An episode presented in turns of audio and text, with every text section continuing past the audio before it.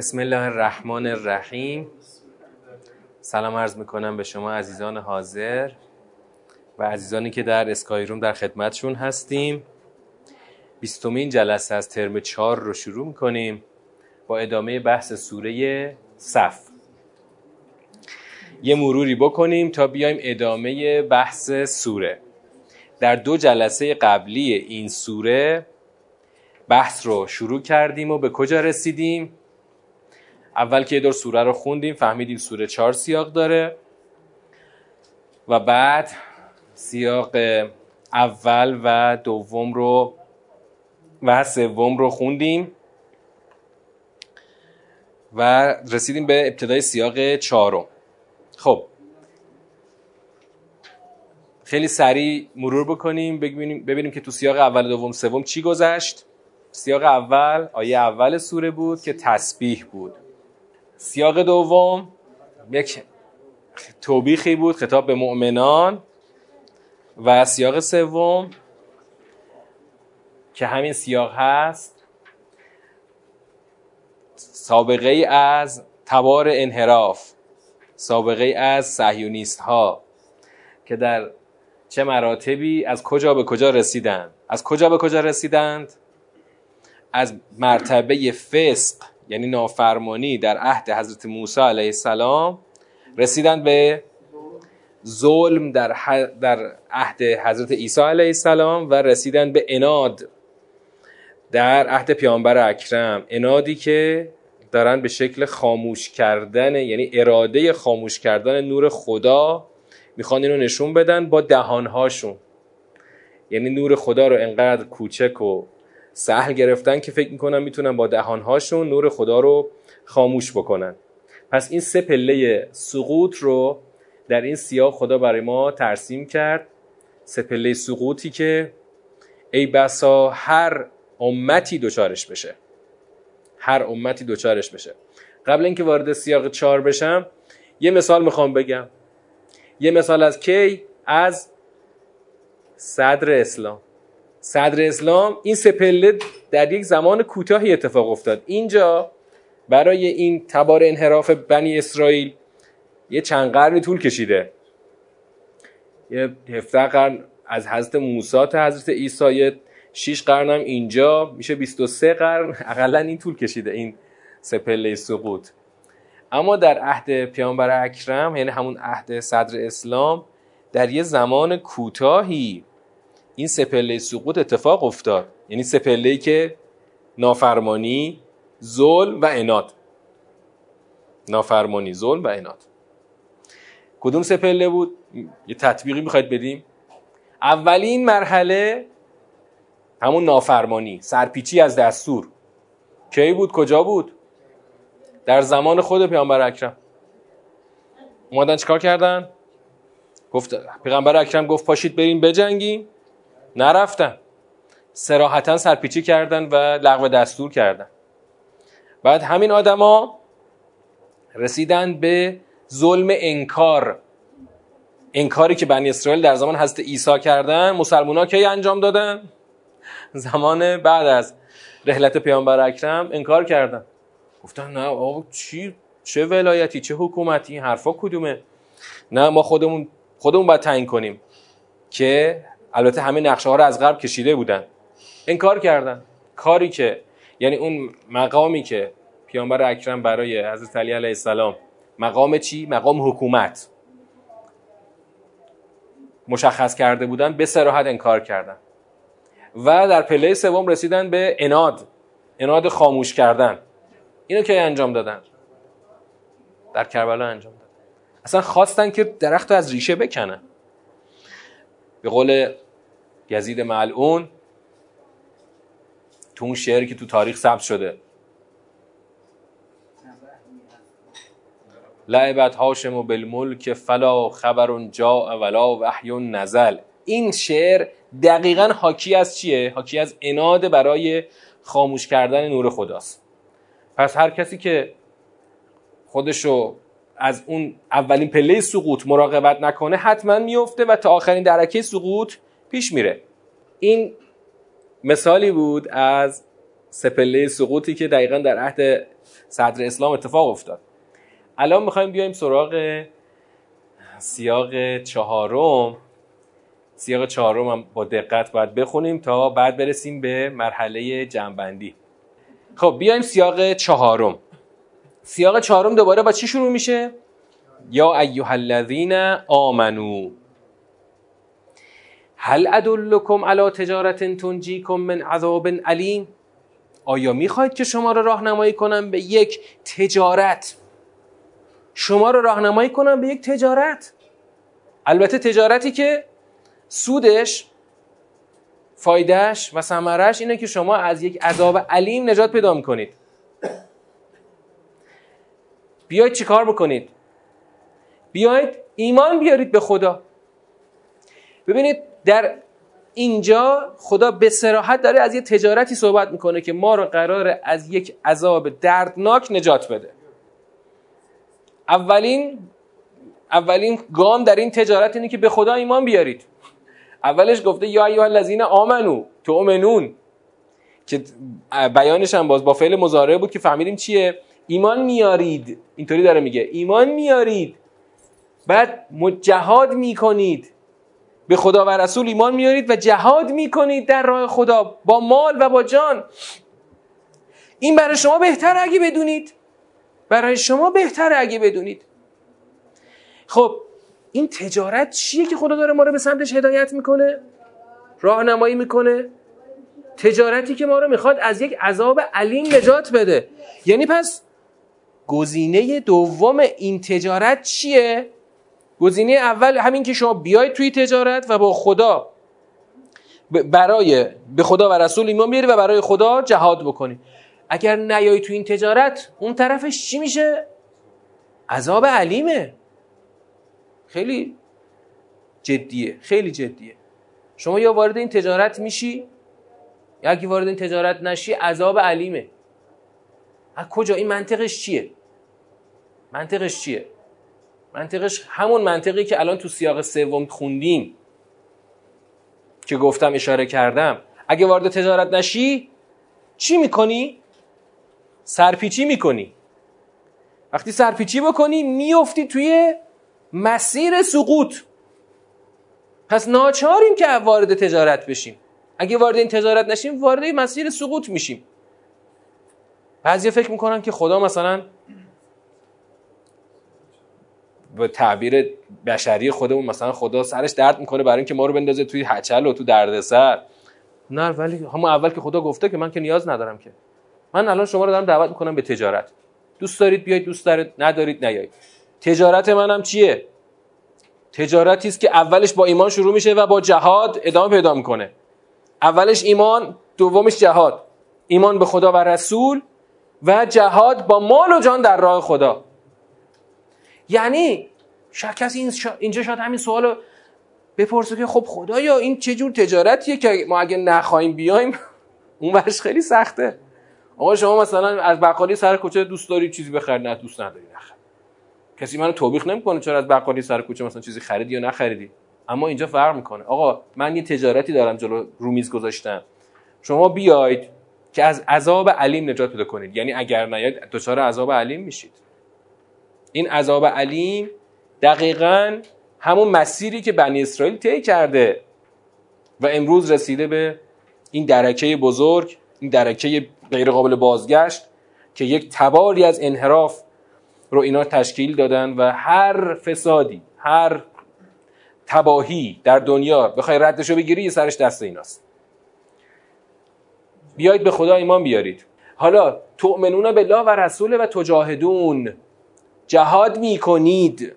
گفتم مثل اون بیان پزشکی که میگه این دو قرص رو می‌خوری این آزمایش رو میدی می‌دونم این تزریق رو انجام میدی بعد نتایجش رو من میاری. تو ایمان میارید جهاد می‌کنید. با مالتان با جانتان در راه خدا. این برای شما بهتره اگر که بدانید. اگر که بدانید این برای شما این تجارت برای شما بهتره. خب این تجارت. اصلا خود تجارت از کجا آمده که تو خیلی جا تو قرآن هم باز تکرار شده؟ چرا خدا اول از همه با بیان تجارت اومده جلو؟ چون که انسان موجودی است محاسبگر اهل حساب و کتاب اهل محاسبه سود و زیان هر چیزی اهل محاسبه هزینه و فایده هر چیزی. آدما تو این مسیر دنیا همه چیزی رو با هزینه و فایده میسنجن با سود و زیان میسنجن. آقا من برم تو این کار چقدر برام فایده داره؟ دقیقا چرت همون که میگیم چرت که انداختن تو هر کاری. آقا خدا هم دقیقا از همین ادبیات با ما صحبت می‌کنه. بیای در راه دین منم بیاید منم یه چرتکه براتون بندازم ببین چقدر چرتکه پرسوده. اولا که یغفر لکم ذنوبکم. گناهانتون رو میبخشم. شما رو در بهشت هایی که نهرها از زیرش جاری است وارد می‌کنم. و در یک مسکن های طیب و پاک.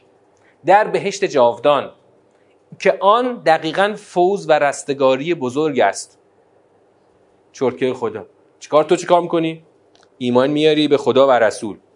دیگه چی؟ به اضافه. جهاد با مال و جان در راه خدا. این آورده شما. خب سود. اولا غفران گناهان. دوم ورود در جنات. بهشت هایی که درخت ها نهرها از زیرش جاری است و مساکن طیبه خانه های طیب و پاک در بهشت جاودان. این همان رستگاری است. آورده های شما و داده های خدا. خب راهنمایی است که اون طرفش الان یه انذار مهیبه آقا من شما رو حل عدل لکم شما رو دلالت کنم راهنمایی کنم. اما این اگر این به این دلالت و راهنمایی خدا ما لبیک نگیم حتما دچار عذاب علیم میشیم. یعنی یک پرسش اختیار با خودمونه. اما اختیار با خودمونه که دقیقا کدوم سرنوشت رو انتخاب کنیم. سرنوشت جنات عدن و بهشت جاودان مساکن طیبه یا اینکه سرنوشت عذاب علیم. یعنی از همینجا ما می‌فهمیم که واقعا خدا گزینه هایی که جلوی پای انسان ها می‌ذاره انگار چه بخواهند انسان ها و چه نخواهند به یک در واقع نتایج بسیار بزرگتر از آنچه که فکر می‌کنند منتهی میشه. خیلی خیلی بزرگتر از آنچه که فکر می‌کنن یعنی ما تو ذهنمون همیشه چی داریم و چی داریم؟ یه چند تا گزینه انبوهی از گزینه ها رو جلو خودمون تصور می‌کنیم که داریم. آقا حالا مثلا تو به شوخی شوخی هم میگیم به هم دیگه. آقا ما رو حالا مثلا تو خود بهش را ندن مثلا همون دم درای جای را بدن ما بسمونه اصلا من تو ادبیات خدا ندارم نمی‌بینم همچین چیزی که. آقا مثلا حالا ما تا اینجاش بیایم بعدم ببینیم حالا چی میشه چی نمیشه. ما هم بالاخره حالا یه جایی مثلا با تبصره ای با همون بنده پی با تو با بوفه اتوبوس اونجا مثلا یه جوری ما رو جا بدن ما بریم. اینطوری نیست که. شما یا باید بیاید ایمان و جهاد رو انجام بدی یا باید بیفتی تو مراتب سقوط. همونطور که بنی اسرائیل رفتن و افتادن و تا ته خط رفتن. دیدیم صدر اسلام هم اتفاق افتاد. شما یا اهل ایمان و جهاد میشی یا نمیشی و میری تو درکه مراتب سقوط. انزا کفه انذارش قطعا سنگین تره چون اون نقطه پرتگاه بسیار مهیبه. پرتگاه بسیار هولناک و بزرگه. خب حالا یه نکته ای هست. یه نکته ای هست. قبل اینکه برسم به اخرات و حبونه ها می‌خوام به این نکته اشاره کنم که واقعا این قایتی که خدا داره برای انسان ترسیم می‌کنه به نظر نمیاد یه خورده مثلا پایینه. مثلا خدا داره ما رو به یک تجارتی هدایت و راهنمایی می‌کنه بعد مثلا تهش ما رو می‌خواد بذاره توی یک بهشت جاودانی که نرها از زیر درختانش جاری است. بعضیا میگن آخه این چیه؟ چرا انقدر نه چرا انقدر مثلا پایین مگه ما فقط اومدیم که مثلا مشغول خوردن و بهرهمندی و لذت تلذذ و مثلا لذت بردن باشیم؟ مگه دنیا فقط همینه؟ یعنی قایت دنیا همش همینه؟ این تصور اشتباه ماست که در اثر ندیدن جامع مسئله یعنی مسئله چی؟ مسئله کل سرنوشت انسان پیدا میشه این مسئله. اما بیایم نگاه دقیق تری بکنیم. نگاه دقیق ترش اینه که ما هنوز تو ذهنمون نسبت بین این دنیا و آن دنیا رو درست تعریف نکردیم نسبت درستش چی؟ الان نسبتی که تو ذهن ما هست چیه؟ یک زندگی در این دنیا که سرانجامش به یک جزا یا در بهش یا در جهنم منجر میشه اما نسبتی که تو خود تو قرآن هست اینطور نیست چی هست؟ نسبتی که تو دنیا هست. یادتون میاد سوره فجر رو؟ سوره فجر تو ترمیه که یادتون میاد؟ تو سیاق سوم سوره فجر. اونجا که جهنمی ها دارن میفتن تو جهنم. یه ایکاشی گفتن. یا لیتنی قدم تو حیاتی جالب از زبان جهنمی هم هست. جمعه از زبان جهنمی هست یا لیتنی قدم تو حیاتی ای کاش که تقدیم کرد. یعنی از پیش فرستاده بودم. برای زندگانی ام. زندگانی که الان جهنمی میگه اینجا انگار اصل زندگی اینجاست ها. وقتی این رو ما لحاظ بکنیم به چه نتیجه می‌رسیم؟ به این نتیجه می‌رسیم که اصل زندگی این دنیا نیست. اصل زندگی اون دنیاست. چه اهل بهش باشیم چه اهل جهنم. اصل زندگی اونجاست. پس اینجا چیه؟ این دنیا یه مجال کوتاه یک جلسه امتحان. برای یک زندگی جاودان. بازم مثال بزنم به اون قدیما که کنکور خیلی سخت بود. اون قدیما که کنکور خیلی سخت بود مثلا دهه هفتاد دهه شست یه امتحان دو چهار ساعت بود اون موقع. چهار ساعت کنکور می‌دادی و دیگه تمام مسیر زندگی تو این کنکور بالا پایین می‌کرد. بسته به اینکه شما تو چه رشته قبول می‌شدی کل مسیر یعنی بعد از دوره کنکور مثلا تازه 18 سال بود می‌خواستی کنکور بدی تمام زندگی بعد از کنکور شما رو تحت تاثیر قرار می‌داد. دنیا دقیقا همونه. یک مجال کوتاه یک مجال کوتاه کوتاه ب...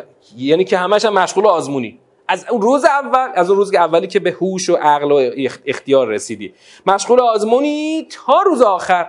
روز آخری که هنوز هوش و حواس داری. مشغول آزمونی. همش چند ساله؟ واقعا همش چند ساله. تو ریاضی می‌گفتن هر عددی تقسیم بر بینهایت صفره. این عدد هر چقدر باشه تقسیم بر بینهایت سال میشه صفر. صفر مدتی صفر در پیش یک زندگی جاودان. شما اینجا مشغول امتحانی. پس اینطوری بهتره بگیم که آقا نسبت این دنیا اون دنیا چیه؟ یک امتحان کوتاه برای یک سرنوشت بی پایان سرنوشتی که اصل زندگی است. زندگی اونجاست. حالا توی اون زندگی قراره اگر اگر به شر... اون تجارت خدا جواب مثبت بدیم ما رو ببرن در یک زند... در یک مساکن طیبه خانه هایی طیب و پاک و باغ هایی که نهرها از زیر درختانش جاری است خب بازم هنوز یه خود از مسئله حل نشده. اون بخشی که حل شد اینه که خب نسبت این دنیا و آن دنیا یک امتحان کوتاه برای یک زندگی جاودانه. نه یک زندگی و بعدش جزایی که در بهش یا جهنم خلاصه میشه. وقتی این نسبت رو درست تعیین کردیم این نعمتهای بهش هم توی اون نسبت خودشو بهتر نشون میده. آقا قرار ما بریم اونجا زندگی کنیم. تو زندگی آدما چیکار می‌کنن؟ همین زندگی الان اینجا چیکار می‌کنیم؟ بالاخره بخشی از زندگی ما به مسائلی میگذره که کاملا به بعد به اون بخش بعد حیوانی ما برمیگرده. خوابیدن و خوردن و نسل و همین نیازها دیگه. و خیلی از زمانهای ما صرف همینا میشه. مثلا شما فکر کن می‌خوای یه خورده تفریح کنی از یه هوای پاکی لذت ببری. یه روز کامل یا بیشتر. چند روز صرف می‌کنی فقط مثلا من همون هفته رفتم تا همین این ور زاگرس چیز این ور البرز. اون ورش هم نرفتم. فقط 4 5 ساعت این کویر برهوت گرمسار رو طی کنم برسم به یه جایی که خود هواش خنک باشه. یعنی من کلی زمان تو راه رفتم و همونقدر زمانم برگشتم که فقط یه زمان یک روزه رو من اونجا یه هوای و نسیمی از این کوههای البرز مثلا استشمام کنم. پس کلی از زندگی ما داره به همین یعنی زندگی مادی همینه که بخش زیادیش چون انسان در یک یعنی انسان رو خدا در دنیای ماده آفریده بخش زیادی از نیازهای ما در دنیای ماده تامین میشه. خب حالا خدا داره میگه آقا من به بهترین نحوش می‌خوام تامین بکنم. شما تو این دنیا برای اینکه پاد برسه به یه آبی و یه چهار تا درختی باید صدها کیلومتر را طی بکنیم حالا شاید کسی بگه آقا ما خودمون تو شمال زندگی می‌کنیم یا تو کوههای زاگرس همین از هر طرفش رودی جاریه. ولی مثلا مثل ما که تو قم زندگی می‌کنیم واقعا اگه بخوای به چهار تا درخت و رودخونه برسی باید کلی مسافت طی کنی. حداقل تا بشنوا فردو باید بری. بعد خدا میگه من به بهترین نحوش طوری که اصلا در هیچ عقلی در هیچ وصفی نگنجه. می‌خوام برای تو فراهم کنم. مثلا یه جایی که خواهیم رسید در ترم 6 خدا میگه آقا جان من چهار جور نهر اونجا گذاشتم. چهار جور نهر. خیلی عجیبه. نهر یه نهر گذاشتم از آب من ماء غیر آسن. یه نهری گذاشتم از یه آبی که هیچ وقت رنگ و طعم و مزهش عوض نمیشه. یعنی فکر کن یه آب گوارایی که من بخوام مثال بزنم فقط بعد این بعضی از این سرچشمه های زاگرس رو باید مثال بزنم که اونجا آب دیگه از اون منشأش داره میجوشه. پاک و عالی. ولی تو مسیر که میاد آلودگی بهش اضافه میشه. نه اما اما در نهرهای بهش هیچ وقت این رنگ و طعم این آب عوض نمیشه. دیگه چی؟ یه نهر گذاشتم از شیر. از شیری که هیچ وقت خراب نمیشه نمیترشه. همیشه گواراست انگار که می‌خواد نوشیده بشه. دیگه یه نهر گذاشتم از اصل اصلا نهر اصل. ما با یک کیلو اصل می‌خوای بخری بعد تمام پول جیبتو خرج کنی. اصل مصفایی که نهرش جاریه. اصلا نمیشه. یعنی الان حتی هالیوود هم بخواد فیلمش رو بسازه بعد خیلی بیشینم فکر کنم چجوری میشه نهر اصل تو تصویر آورد. دیگه یه نهری گذاشتم از شراب مصفا. شرابی که بهشت به بهشتیان میدن که بهش میگن تو سوره انسان داشتیم. البته الان ترم که تمام باز می‌رسیم به سوره انسان. که بهش میگه خدا اسمش گذاشته چی؟ شراب تهوری که یه اسم خاص خدا براش گذاشته. نهر سلسبیل که این چیه؟ که این آمی... اون آمیزه زنجبیل رو که تو سوره انسان خواهیم بهش رسید. اونو خدا توش ریخته. آقا این فقط چهار جور نهره که خدا داره توصیف می‌کنه که, که ما اصلا نمی‌تونیم حتی در وصف اینا رو توصیف کنیم. حالا ببین خدا چرا از اوصاف از نعمتهای فرامادی خودش چیزی نمیگه. فقط یه اشاره می‌کنه رد میشه که اصلا اشاره های تو این نعمت های فرامادی هم خیلی خیلی کوچیک و محدوده. چرا؟ اولا یه اولا بگم قبل از این جوابایی که شما گفتید. اولا شما هر چقدر هم که به مراتب بالاتر بری باز هم یک موجود مادی و یک انسان مادی هستی. یعنی ما همیشه در دنیای ماده حتی بعد از حشر ما حشرمون مادیه دیگه. در دنیای ماده هستیم. شما یک حتی اگر به مقام وسال هم که برسی بازم این نعمت های مادی نیاز انسان. این نعمت های مادی همیشه هست. اما اون جوابی که گفتید و اجمالا کاملا درست گفتید که خیلی از این نعمت ها اصلا فراتر از عقل مادی محاسبه گر هست. و اصلا لفظی نداره که خدا بخواد اینا رو به لفظ در بیاره. باید بری و برسی. یعنی فقط باید با دیدن و فهمیدن و چشیدن اونا رو آدم احساس بکنه. بر همین خدا در وصف اینا رو نمیاره. اما اما. الان می‌خواد خدا یه گامی بالاتر فراتر و در یه فاز عالیتر خدا تعریف بکنه. پس این نعمت های بهشت در فاز تجارت مهیاست اگر کسی اهل تجارت با خدا باشه. این نعمت ها اصل زندگی ماست. اگر بهش برسیم زندگی اونجاست و اگر نرسی و دچار عذاب علیم بشی شما باز زندگی تو داری. چون زندگی یعنی حیات ابدی که خدا همیشه هست چه اهل بهش باشه چه جنه اگه به این نعمت ها نرسی زندگی در عذاب علیم در برای ابدیت خواهی داشت. اما حالا بیایم. خب خدا میگه بیا تو چه تو چه تجارت؟ بیا تو تجارت. من با اهل یا خدا به سرعت اون تو اون سوره دیگه سوره مدنی خدا چی میگه؟ ان الله اشترى من المؤمنین اموالهم و انفسهم. بعد چی میده؟ یه بیا من اموال انفاس من همون جانی که خودم بهت دادم و می‌خوام ازت بخرم. من خودم به جان دادم. حاضرم اون جانی که خودم بهت دادم ازت بخرمش. تو بیا این جانی که خودم بهت دادم به من بفروش. من یه چی میدم؟ بهشتی که اوصافش انسانها رو می‌تونه سرمست بکنه. اما الان خدا می‌خواد در یک فازی بالاتر در یک رتبه فراتر از اون بحث های مادی می‌خواد یک افقی رو ترسیم بکنه. می‌خواد منظر نگاه ما رو بندازه به دور دست ها اخرا و اخرا تحبونها. نصر من الله و فتح قریب. و بشر المؤمنین.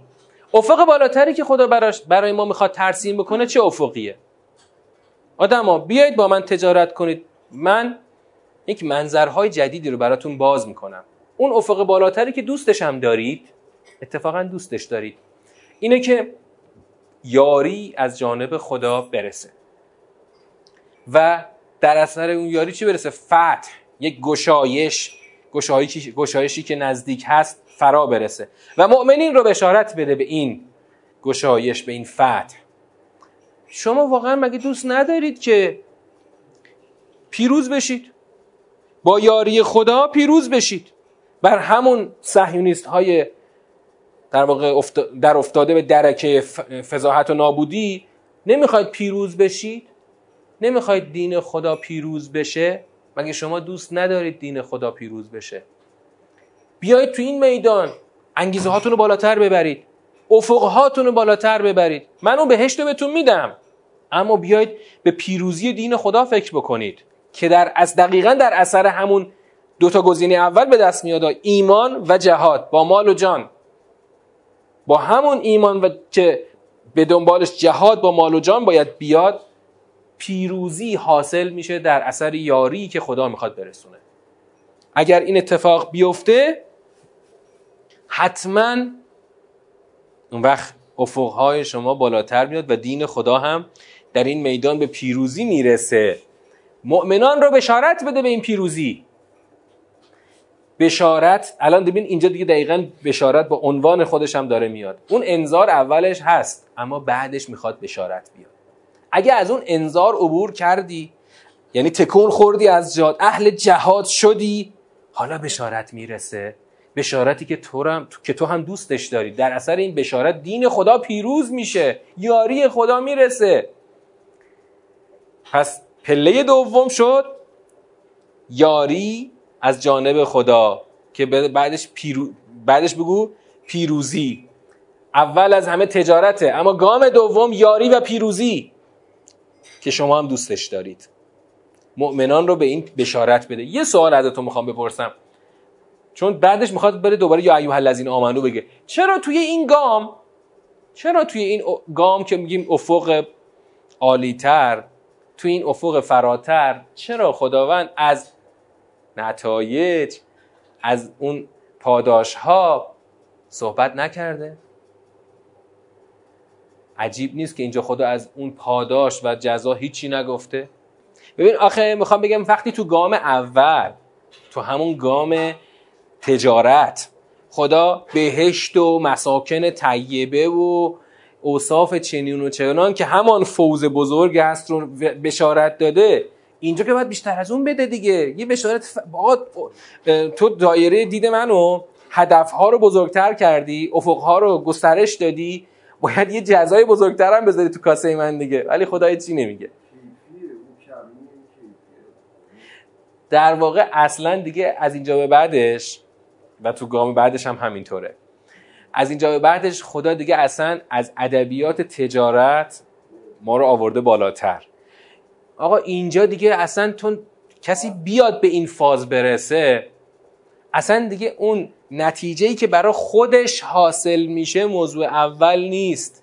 که اون نتیجه بسیار فراتره و خدا دیگه اصلا ازش چیزی نگفته. مسئله اول الان کسانی که به این فاز می‌رسن اینه که آقا دین خدا می‌خواد پیروز بشه. یاری خدا می‌خواد برسه. این خودش یک وجدی و یک احساسی در وجود انسان پدید میاره که دیگه من به خودم نمی‌خوام فکر بکنم که خب حالا قرار من کجا برم؟ منو کجا ببرن؟ آقا دیگه اصلا من تو فاز اینکه بده بستون نیست که اینجا. من اومدم تو یه فازی که می‌خوام دین خدا پیروز بشه. ولی اینکه اصلا من حالا اصلا منی من اینجا موضوعیت ندارم که بخوام به کجا برسم. پس تو این فاز دیگه خدا از جزا و پاداش صحبتی نکرده. حالا می‌خوایم بیایم یه گام باز بالاتر. یه گام دیگه بالاتر در سومین گام ارتقا. چون سومین گام در سیاق سوم سومین سه مرتبه سقوط رو خونده بودیم. از فسق رسید به ظلم رسید به اناد الان خدا بازم دقیقا متناظره با اون سه فاز سقوط. سه فاز صعود رو داره ترسیم می‌کنه. سومیش همینجاست که الان می‌خوایم بهش برسیم. یا ایها الذین آمنو کونو انصار الله. ای مؤمنان بیایید انصار الله باشید. انصار الله باشید. یعنی چی؟ یه عنوانی رو خدا درست کرده گذاشته در یک قله کوهی. میگه بیاید وای نستید. بازم بیاید بیاید بالا برسید به قله انصار اللهی یعنی چی اصلا؟ انصار الله یعنی چی؟ یعنی خدا چی می‌خواد؟ چیکار کنیم باید؟ ببین گام اول که تجارت بود گام دوم پیروزی خدا یاری و پیروزی خدا. آقا اصلا بیاید یه عنوان پیدا کنید. برسید به یه عنوان. برسید به عنوان انصار اللهی مثلا ببین مثال سادهش اول بگم. اول یه مثال بعد باز یه مثال می‌خوام بگم. یه خورده اول ذهنمون رو نزدیک کنیم. مثلا میگن آقا بیاین از این تپه بریم بالا. خب باشه آقا این از این تپه بریم بالا اونجا یه خورده هوا بهتر مثلا نسیم میاد. من از یه تپه برم بالا افقم بزرگتر میشه ها. زاویه دیدم بازتر میشه. اما با یه تپه بالا رفتن مثلا کسی میاد به من بگه کوهنورد خنده دار. اگه من از یه تپه بالا برم کسی به من بگه کوهنورد کوهنورد می‌خوای بشی؟ باید خیلی تلاش کنی. من یه بار رفته بودم رو دماوند. واقعا کار سختی بود. یعنی من تازه فهم... یعنی تا نری نمی‌دونی یعنی چی. چون اونجا اکسیژن کمه. نمی‌تونی فعالیت کنی. باید کلی زمان فعالیت کنی تا تازه بدنت به اکسیژن کم عادت کنه. باید پدر خودت در بیاری تا بتونی مثلا تا جایش بالا بری. تازه به تو اون وقت میگن کوهنورد. کوهنوردی؟ کار سختیه بسیار کار سختی البته نشاط خودشو داره ولی خیلی کار سختیه. خیلی جونش رو تو این راه دادن. حالا خدا الان یه عنوان گذاشته رو قله دماوند انصار الله باشید. بیایید بالا برسید به عنوان انصار اللهی یعنی چی؟ یعنی بیایید بشید یاریگر. عنوان شما بشه یاریگر خدا. ببینید توی عنوان قبلی شما رسیدی به عنوان تو مرحله دوم رسیده بودی به عنوان یار. اما تو پله سوم میگه اصلا عنوان تو بذار انصار الله یاریگران خدا. مثال اجتماعی بگم تا بهتر مشخص بشه. مثلا یه پدری و یه پسری رو تصور کنید. یه پدری به پسر بگه که پسر برو این کار برای من انجام بده. پسرم بگه چشم پدر. بره و انجام بده. اینجا پسر پدر رو چیکار کرده؟ یاری کرده. اما هنوز یاریگر نشده. اگه بخواد یاریگر بشه باید چیکار کنه؟ باید دیگه در خدمت پدر باشه.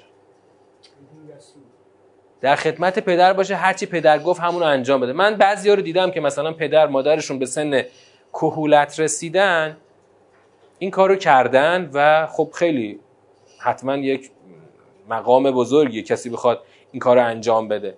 مثلا می‌بینی که مادر پدر از کار افتاده شده دیگه قادر به توان یعنی انجام کار خودشو نداره. می‌بینی این پسر مثلا تمام زندگیشو گذاشته بس این کارو در کنار همه کارهایی که داره انجام میده. مثلا اون حتی دیگه اون پدر یا مادر جوابی نداره. یعنی از اون قدرت این که حتی پاسخ این کارهای خوب اینو بده دیگه نداره. ولی این پسر انگار خودش رو وقف کرده که این کار انجام بده. مثلا خود رهبر انقلاب تو خاطراتش میگه من این کارو کردم. می‌خواستم بیام قوم درس بخونم. مشهد موندم به خاطر پدرم. میگه با خودم گفتم که خب اگه قرار باشه من به یه جایی برسم تو علم و اینا همینجا تو مشهد می‌رسم. بدون قوم رفتن هم می‌رسم و واقعا خدا رسوندش. یعنی ایشون در خدمت پدر موند. شد شد یاریگر پدر. حالا همین مثال رو بیار درباره دین خدا. عنوان خودت رو بذار یاریگر دین خدا. اینجا دیگه وقتی بشی یاریگر دیگه به چی فکر نمی کنی اصلا؟ اصلا اینکه من چی کارم؟ من عنوانم یاریگره. عنوان من یاریگر خداست. در زمانه خودمون دیدیم. شهید سلیمانی رو.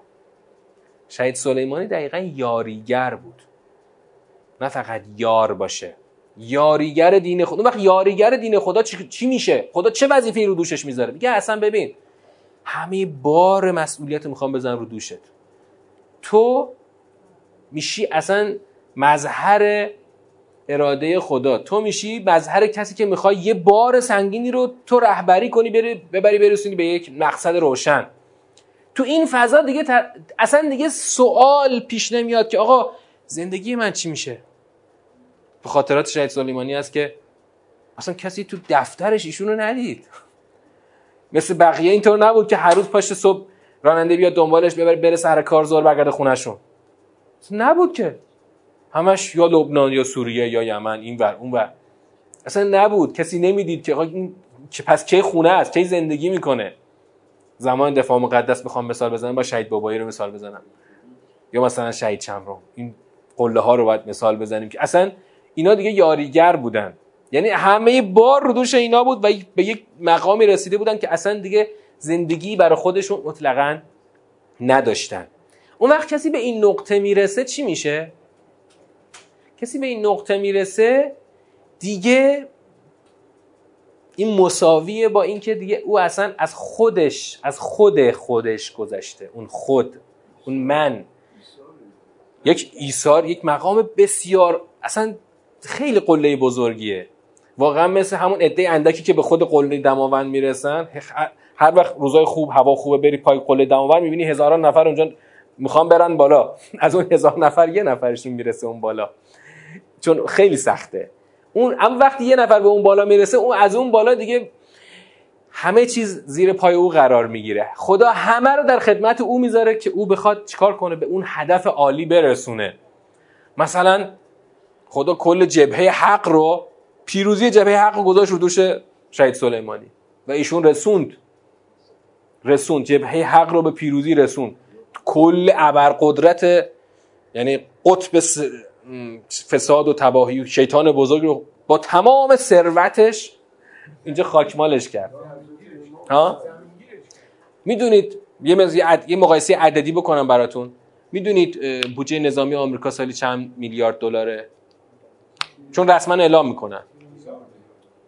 یه چیزی حدود 700 700 میلیارد سالی بودجه نظامی دارن. 700 میلیارد مثلا مقایسه کنیم با مثلا مقایسه ای بخوام بگم. نفت ایران حالا خیلی مثلا به موقع فروش بره به فروش مثلا خوب فروش بره 35 میلیارد گیر ایران میاد. بودجه 20 سال ما رو فقط در یک سال خرج امور نظامی می‌کنه. وقت شهید سلیمانی کل پولی که خرج کرد مثلا چقدر بود؟ یه مش آدمای جاهل می‌گفتن که رفته به حماس 20 میلیون پول داده. بعدی که بگفت ببخشید مثلا 20 میلیون پولیه تو, تو امور نظامی. 20 میلیون بخوای یه تانک بخری میشه 20 میلیون. اون وقت مثلا ما پولی که خرج کردیم اصلا اصلا خنده داره پیش عددهایی که آمریکایی‌ها خرج می‌کردن. اما خدا ایشونو بر کل حیمنه آمریکا پیروز کرد. چرا؟ چون یاریگر دین خدا بود. انصار الله بود. انصار الله خیلی کمن خیلی انگشت شمارن ولی کمشون برابری می‌کنه با کل آدمایی که در اون میدان هستن. بله حالا برای امام من این نقش اصلی رو می‌خوام بیان کنم. از انصار الله خود شهید سلیمانی رو مثال زدم. اما الان می‌خوایم بگیم که اینجا خدا چی گفت؟ کما قال عیسی ابن مریم للحواریین من انصاری الله. خدا می‌خواد برای انصار الله یک الگوی مشخص تعیین بکنه.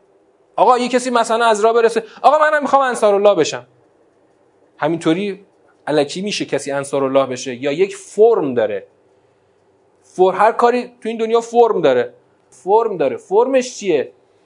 فرمش اینه که همانطور که عیسی ابن مریم به حوارین گفت کی یاریگر من است؟ در راه خدا. حواریون گفتن نحن انصار الله فآمنت طائفه. ببین انصار الله بخوای انصار الله باشی باید بیای تحت رهبری یک ولی خدا. یه ولی خدا. الان اینجا ولی خدا مثلا حضرت ایساست ندای یاری داده فراخان داده. کی میاد؟ کی میاد بریم بجنگیم با این بنی اسرائیل کافر؟ البته بعد که نی... اون عده که اومدن شدن مؤمنان اون عده که نیومدن شدن کافران. کی میاد بریم جنگ؟ حواریون گفتن ما هستیم. نحن انصار الله که نتیجه شد فآمنت طائفه من بنی اسرائیل. عده از حواریون گفتن نحن انصار الله که نتیجه شد ایمان عده از بنی اسرائیل. می‌خوای انصار الله باشی؟ باید تحت رهبری رهبر بری جلو. یعنی انصار الله شدن جز در قالب فرمانبری از یک ولی خدا اصلا فرض نداره. چرا؟ چون ولی خدا باید تعیین کنه که آقا الان میدان جنگ کجاست؟ تو که گفتی لبیک من هستم. الان باید بری کجا؟ چه جوری به جنگی؟ آقا مثلا الان میدان جنگ اونجاست.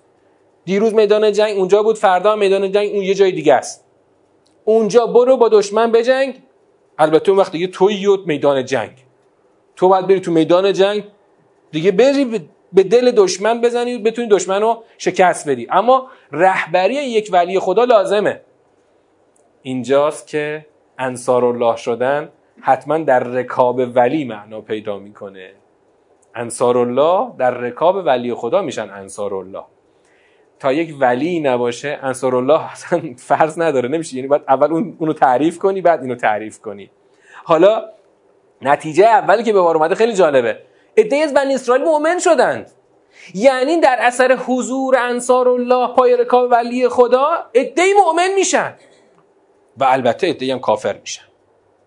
عده مؤمن میشن؟ در واقع صف شده میشه دیگه. آقا یعنی یه پرچم بلند شده پرچم بلند شده. این پرچم که بلند شده کی داره بلند می‌کنه؟ پرچمی رو انصار الله بلند کردن. عده اومدن پای پرچم و گفتن ما هم هستیم. تو رهبر ما تو فرمانده ما تو برو جلو ما هم هستیم. عده هم نیومدند و کافر شدن.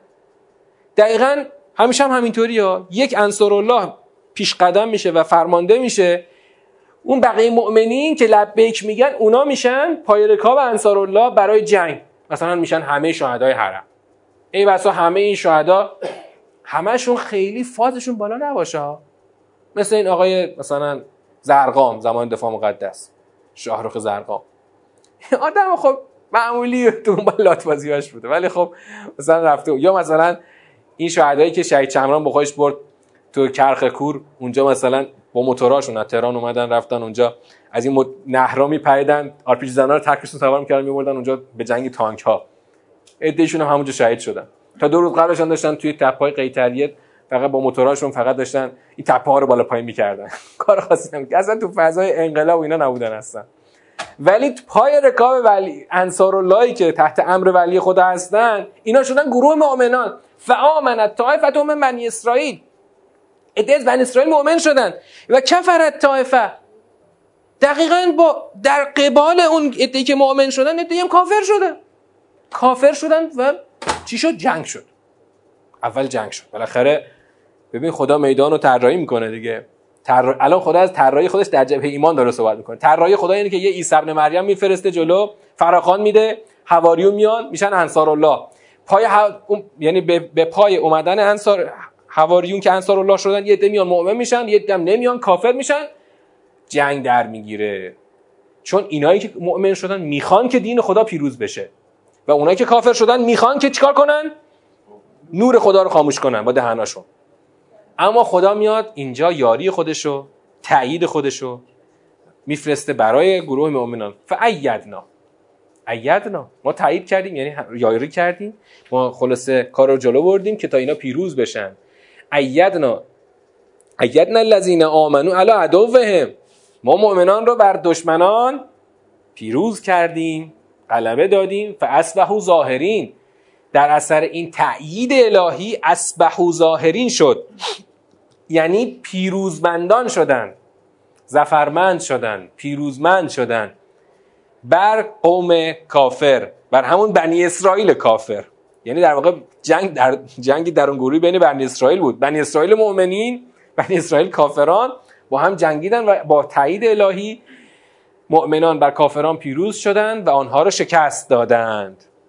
این میدانی است که خدا همیشه طراحی کرده. هر کس لبیک بگه در هر رتبه ای قرار بگیره اول رتبه تجارت بعد رتبه یار و بعد رتبه یاریگر. اون وقت خدا به این فرم این جنگ رو پیش می‌بره. اگر شما خوب بجنگی از جهادت کم نذاری اون وقت چی میشه؟ یاری خدا می‌رسه و شما بر قوم کافر پیروز میشی. و همینجا یک نکته ای رو داشته باشید. توی همین جلسه که وقتمون داره تموم میشه حالا ما جلسه بعد داریم که دوشنبه آینده برای جنبندی سوره. ما هنوز چهار تا سیاق رو باید جنبندی بکنیم. اما الان توی همین سیاق چهار این جمله رو خوب دقت کنید. همین جمله آخر رو. فاسبحوا ظاهرین. پیروز شدن.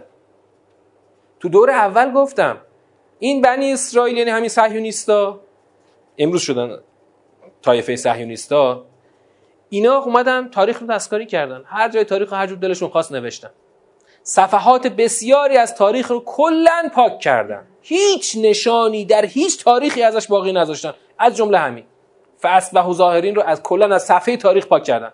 این کی عصر حضرت عیسی است الان میری تو تواریخ رسمی از اون ویلدورانت بگیر تا بقیهشون. از اون عصر به قول خوش از عصر حجر و آهن شروع می‌کنه که بر اساس توهمات غیر الهی خودش اثار بشر رو تقسیم کرده. می‌رسه مثلا به عصر عنوانش چیه توی ویلدورانت؟ عصر دین.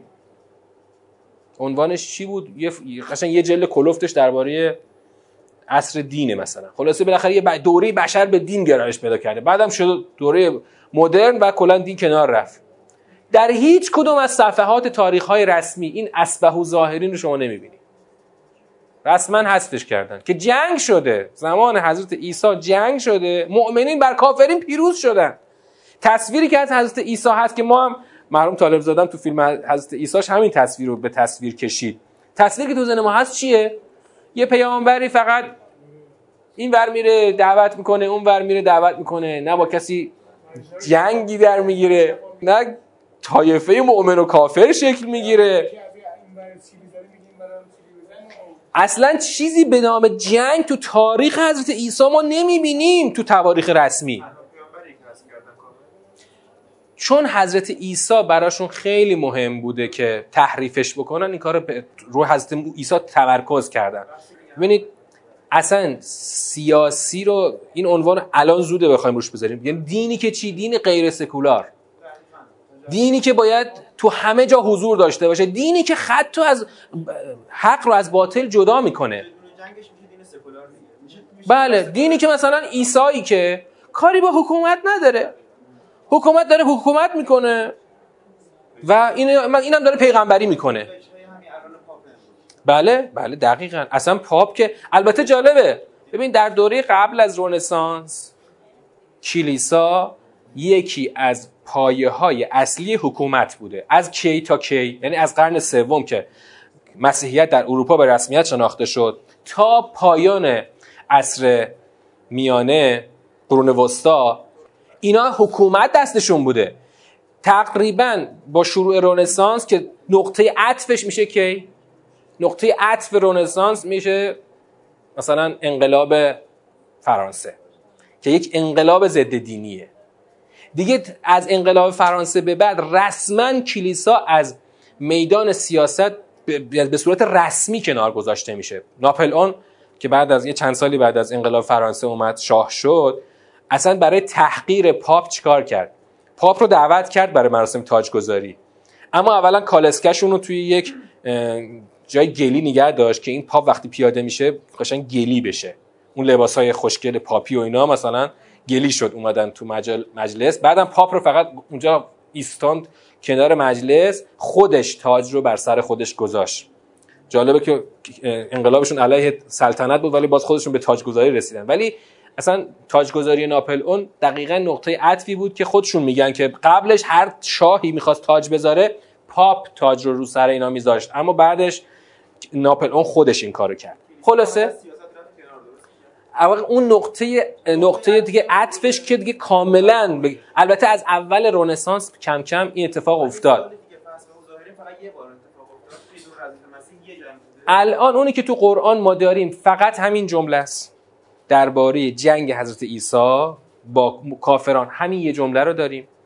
و در سایر آیات قرآن و سوره ها ما دیگه نشانی نداریم از جنگ حضرت عیسی.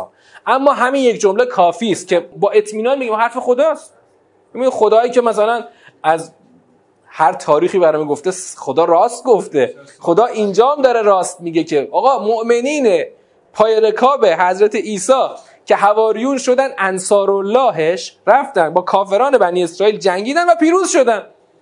این پیروزی همین دو هزار سال پیش بوده دیگه.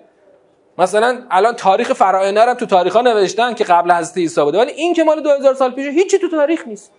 و این اتفاق افتاد و پیروز شدن. اما حالا سوال پیش میاد که خب کو؟ چرا حکومت تشکیل نشد؟ چرا مثلا اون حکومت مثلا مثل حضرت سلیمان یا حضرت داوود تشکیل نشد؟ اینا دیگه چیزایی است که خدا بهش اشاره نکرده تو تاریخ هم که کلا حذف شده. خلاصه این نکته است که ما از پایان این سوره ما داریم که بالاخره اگر نکته مهمش اینه اگر ادعی در یاری دین خدا بیان بیان برسن به قله انصار اللهی خدا هم یاریشو میرسونه. همون کاری که شهید سلیمانی کرد. خدا یاریشو میرسونه و بر قوم کافر با همه هیمنشون شما پیروز میشی. هرچند عدت کم باشه. هرچند اون عده عده شما بسیار قلیل باشه اما با یاری خدا به شرطی که به اون مقام انصار اللهی برسی دین خدا پیروز میشه. و دین خدا هم فقط با همین فرمول پیروز میشه تا تو تمام سوره ها ما می‌بینیم که مخصوصا تو سوره پیامبر تو ترم 6 می‌خونیم می‌بینیم که خدا دیگه قرار نیست.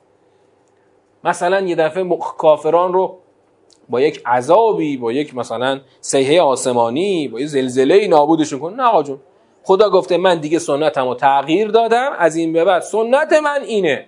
جز با پای میدان اومدن شما من دین خدا رو پیروز نمی کنم حالا نمیاید که دعوای سوره صف کلا همینه. نمیاید شل میاید فقط شعار می‌دید ما اهل کوفه نیستیم. علی تنها بمونه. بعد پای میدون که میشه هیچ جا جا خالی می‌دید. اشکال نداره. تو دور جمعی می‌خوایم همینو بگیم که اگه نیایم چی میشه؟ نیایید اگر نه خودم یا نیایید من من که توی نمیشه که. خودتونید که ضرر می‌کنید. خب این جلسه رو ما همینجا به پایان ببریم. و السلام علیکم و رحمت الله و برکاته.